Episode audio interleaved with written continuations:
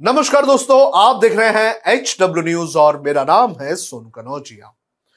आम आदमी पार्टी वैसे तो खुद की पार्टी को, जनता की पार्टी कहती है और खुद की सरकार को आम जनता की सरकार कहती है। लेकिन उसकी ही सरकार का वीआईपी कल्चर अब सामने आने लगा है, जहाँ एक अफसर के कुत्ते को घुमाने के लिए पूरा स्टेडियम ही खाली करवाना पड़ रहा है। क्या है ये पूरा मामला, ये मैं आपको एक एक करके बताता हूँ। दरअसल इंडियन एक्सप्रेस ने इस खबर को अपने अखबार में प्रकाशित किया है और खबर के अनुसार दिल्ली के सरकारी स्टेडियम, त्यागराज स्टेडियम में एथलीट्स और जो उनके कोच है, वो पिछले कुछ दिनों से लगातार शिकायत कर रहे हैं कि उन्हें शाम को सात बजे ट्रेनिंग खत्म करने के लिए मजबूर किया जा रहा है। और उन्हें मजबूर करने की वजह कोई और नहीं, बल्कि दिल्ली सरकार में कार्यरत principal secretary revenue Sanjeev Khirwar और उनका कुत्ता है। खबर के अनुसार जो एथलीट्स हैं, उन्हें जो स्टेडियम में काम करने वाले जो गार्ड्स हैं, वो ये कह के सात बजे स्टेडियम खाली करने के लिए कहते हैं, क्योंकि वहाँ पर जो प्रिंसिपल सेक्रेटरी साहब है, वो अपने कुत्ते को आधे घंटे तक घुमाने के लिए वॉक करवाने को आते हैं। इंडियन एक्सप्रेस ने कुछ तस्वीरें भी पब्लिश की हैं।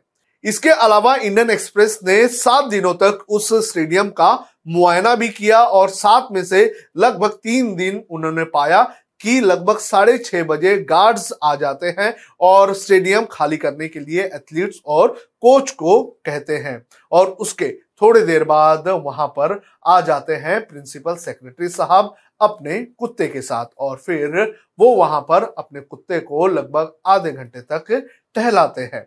हालाँकि जो प्रिंसिपल सेक्रेटरी साहब हैं, उन्होंने इन सभी आरोपों को खारिज किया है। उन्होंने क्या कहा है, ये भी मैं आपको बताऊँगा, लेकिन इंडियन एक्सप्रेस ने वहाँ के लोगों से बात की तो वहाँ के एक कोच ने उन्हें क्या बताया, ये भी मैं आपको बता देता हूँ।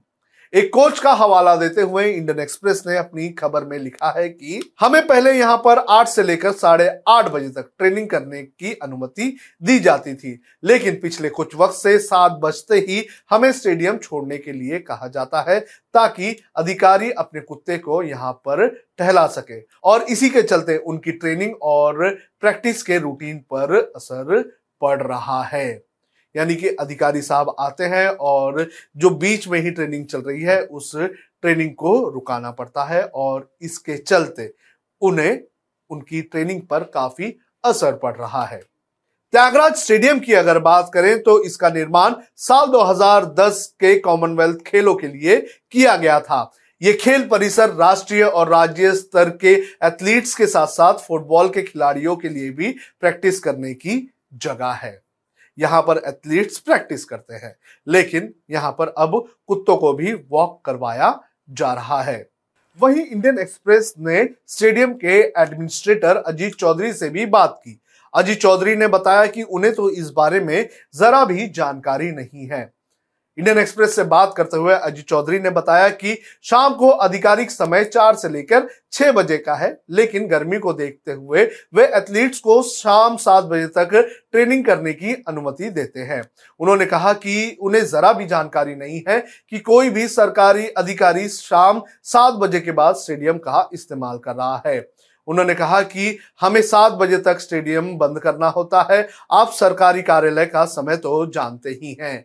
ये दिल्ली सरकार के अधीन एक सरकारी कार्यालय है। मुझे ऐसे किसी बात की जानकारी नहीं है। मैं शाम सात बजे तक स्टेडियम से निकल जाता हूँ।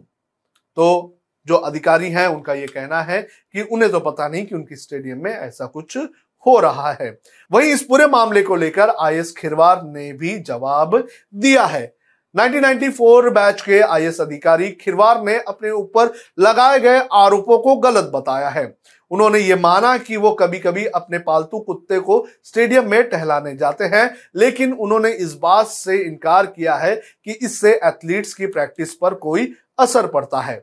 इंडियन एक्सप्रेस से बात करते हुए खिरवार ने कहा कि मैं किसी एथलीट को स्टेडियम छोड़ने के लिए कभी भी नहीं कहूँगा। मैं स्टेडियम बंद होने के बाद वहाँ जाता हूँ हम उसे यानी कि अपने कुत्ते को ट्रैक पर नहीं छोड़ते हैं। जब कोई आसपास नहीं होता है तो हम उसे छोड़ देते हैं, लेकिन किसी एथलीट की कीमत पर कभी नहीं।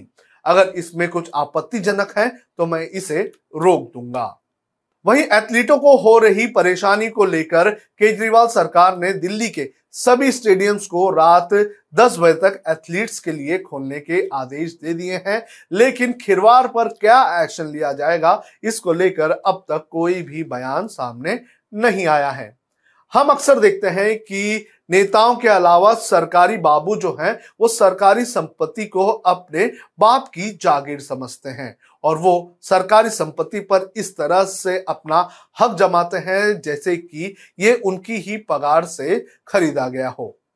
ऐसे कई सारे एग्जाम्पल्स हमारे सामने हैं। मैं आपसे अपील करना चाहूँगा कि ऐसे कौन कौन से अधिकारी हैं जो सरकारी संपत्ति को अपनी जागीर समझकर इस्तेमाल करते हैं। आप हमें कमेंट करके कमेंट बॉक्स में बता सकते हैं।